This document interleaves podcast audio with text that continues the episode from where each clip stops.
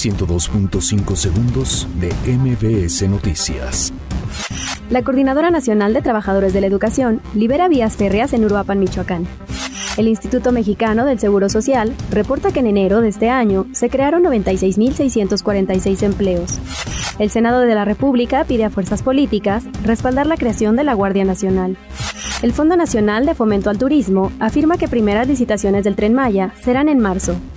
La Secretaría de Educación Pública afirma que la reforma de Andrés Manuel López Obrador no prevé la renuncia a rectoría del Estado en educación. La Secretaría de Marina y la Secretaría de Agricultura y Desarrollo Rural firman convenio de colaboración. El gobierno de la Ciudad de México presenta plataforma del Tianguis Digital, la cual publicará licitaciones. La Secretaría de Seguridad Ciudadana investiga casos de extorsión de mandos y elementos de policía capitalina. Unirank, el directorio líder en educación superior internacional, afirma que la Universidad Nacional Autónoma de México es la mejor universidad de Latinoamérica.